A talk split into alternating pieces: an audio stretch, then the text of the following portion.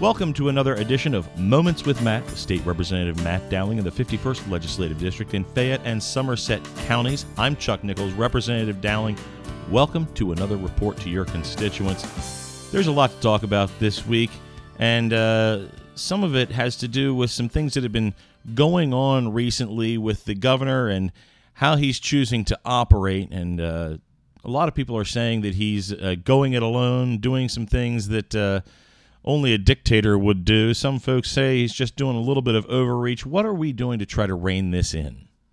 Well, you know, the Pennsylvania House as well as the Senate have um, gone through the, the motions in, in doing several things that would um, take into consideration the entire legislature's uh, thoughts and opinions as far as handling the COVID 19 pandemic. Whereas right now, it's pretty much left up to just the governor and the secretary of health.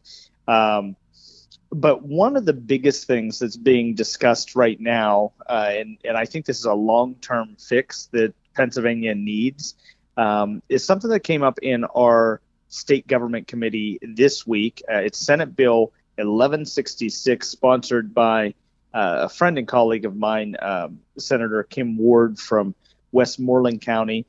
Uh, and this deals with how a disaster declaration um, is declared and what the process is from that point forward.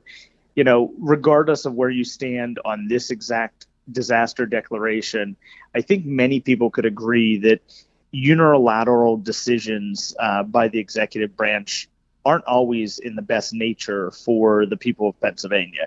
And uh, they're also, we could all assume or agree on, are sometimes when the governor needs to act quickly and we don't have time to convene uh, the entire General Assembly for any type of approval. So there's a reason why the Disaster Declaration Act is set up the way it is. Right now, the governor can uh, declare a disaster declaration. Sometimes people call it a state of emergency, and there's a 90 day period that that lasts for, and then he can renew that uh, as many times as he or she would like. Um, and we've seen that with the declaration uh, regarding the opioid epidemic that has been ongoing for a couple years now as well as uh, the COVID 19 disaster declaration, which was just renewed after its first 90 day period. So, Senate Bill 1166, and aiming to um, allow more constituents to have a voice uh, through their representation uh, in the General Assembly, would allow the governor to declare a disaster declaration for a period of 21 days. Uh, and then after that period of 21 days, uh, the General Assembly would have to um, approve and be engaged in the process of addressing any long term response or recovery process that uh, may go into play there. Now, this would be a constitutional amendment, and I know many of my listeners probably know this, uh, but a constitutional amendment requires passage by both the House and the Senate in two consecutive sessions. Uh, that means it could take up to four years for it to be done, and then it has to be put uh, to a referendum by the voters. So you'll you'll vote for that at your polling place uh, after it has passed with the exact same language twice in the House and Senate in two sessions. Um, but this does aim at putting more power in the hands of the people, and it still allows the governor, whoever that may be, to act swiftly in response to emergency situations. The next thing we'd like to talk about, Representative, is good news for you, good news for Ohio, Ohiopyle Borough. Uh, legislation you've been working on for a good long time now has made it through the legislative process and is now awaiting the governor's signature. Tell us about it and why this is a good thing for your area.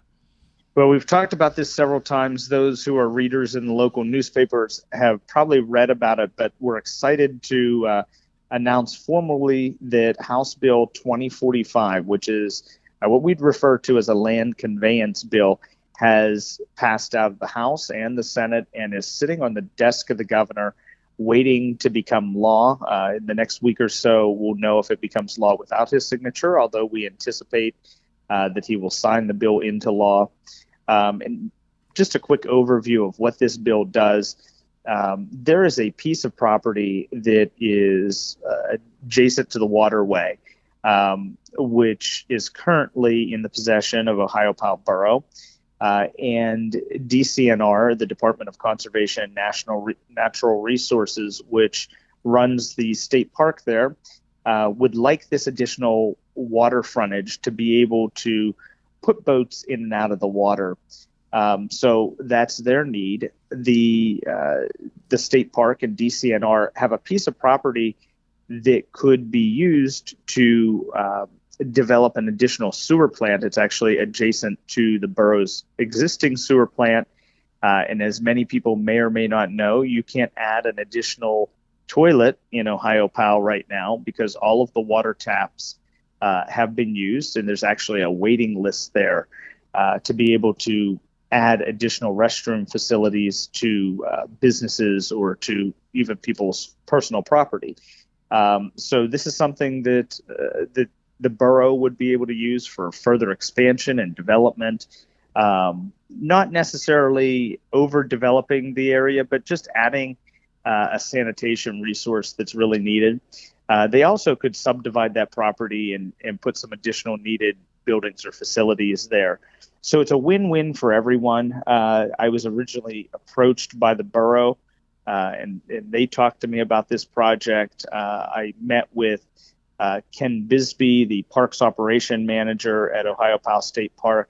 Uh, they were really in support of this uh, this bill. So it has now uh, been presented to the governor, and we have uh, 10 days for it to be signed, vetoed, which we, we don't expect at all, um, or it will become law without his signature. So good news for Ohiopyle, uh, and, and both the borough and DCNR have been great to work with on this piece of legislation. Well, congratulations to you for getting that legislation done, and congratulations to the borough for what they're going to be getting here. Representative Dowling, thank you for this informative report to your constituents, and tune in for another moment with Matt.